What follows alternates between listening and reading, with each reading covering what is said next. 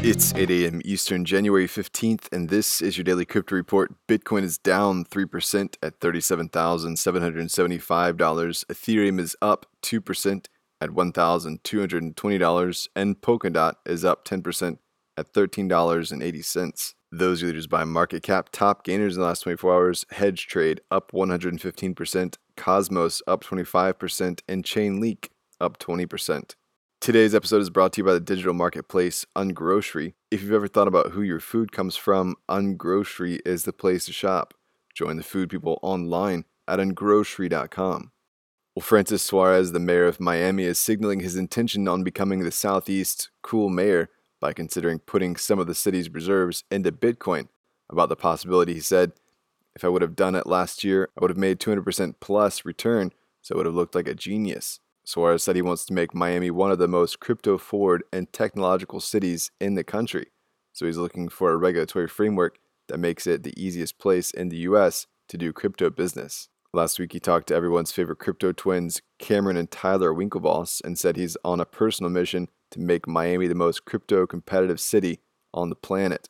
Well, this week, Anchorage secured conditional approval for a national trust charter from the US OCC making it the first national digital asset bank in the U.S. The OCC has now issued three interpretive letters laying the groundwork for banks to provide custody services for cryptocurrencies, to participate in blockchain networks, and become payment providers using DLT technology. Anchorage President Diogo Monica said, We are a national bank. The only difference is our business line. They were doing crypto assets versus doing other assets, saying that the federal charter allows them to preempt all state laws.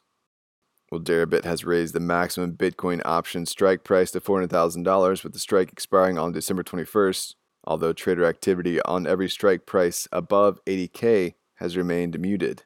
And finally, the world, and particularly the states in the US, are still reeling from the first occupation of the US capital since the British in 1812. The January 6th incident continues to be investigated, but some things are already clear.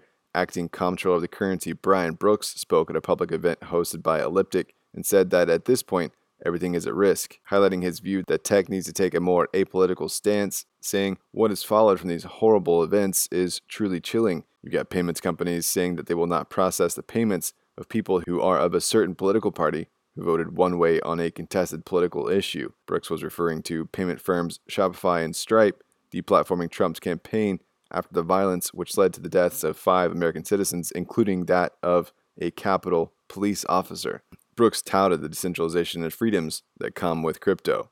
Those freedoms exercised in the decentralized realm come into further focus on the back of research from Chainalysis, who have flagged what they call a suspicious timing for a $500,000 Bitcoin donation to, quote, alt right extremist groups and a handful of personalities linked to last week's storming of the Capitol building, unquote.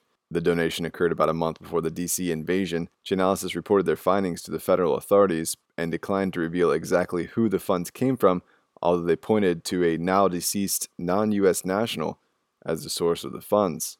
That's all for us today. Visit us at dailycryptoreport.io for sources and links. Find us on social media. Add us to Alexa Flash Briefing and listen to us everywhere else you podcast under Daily Crypto Report.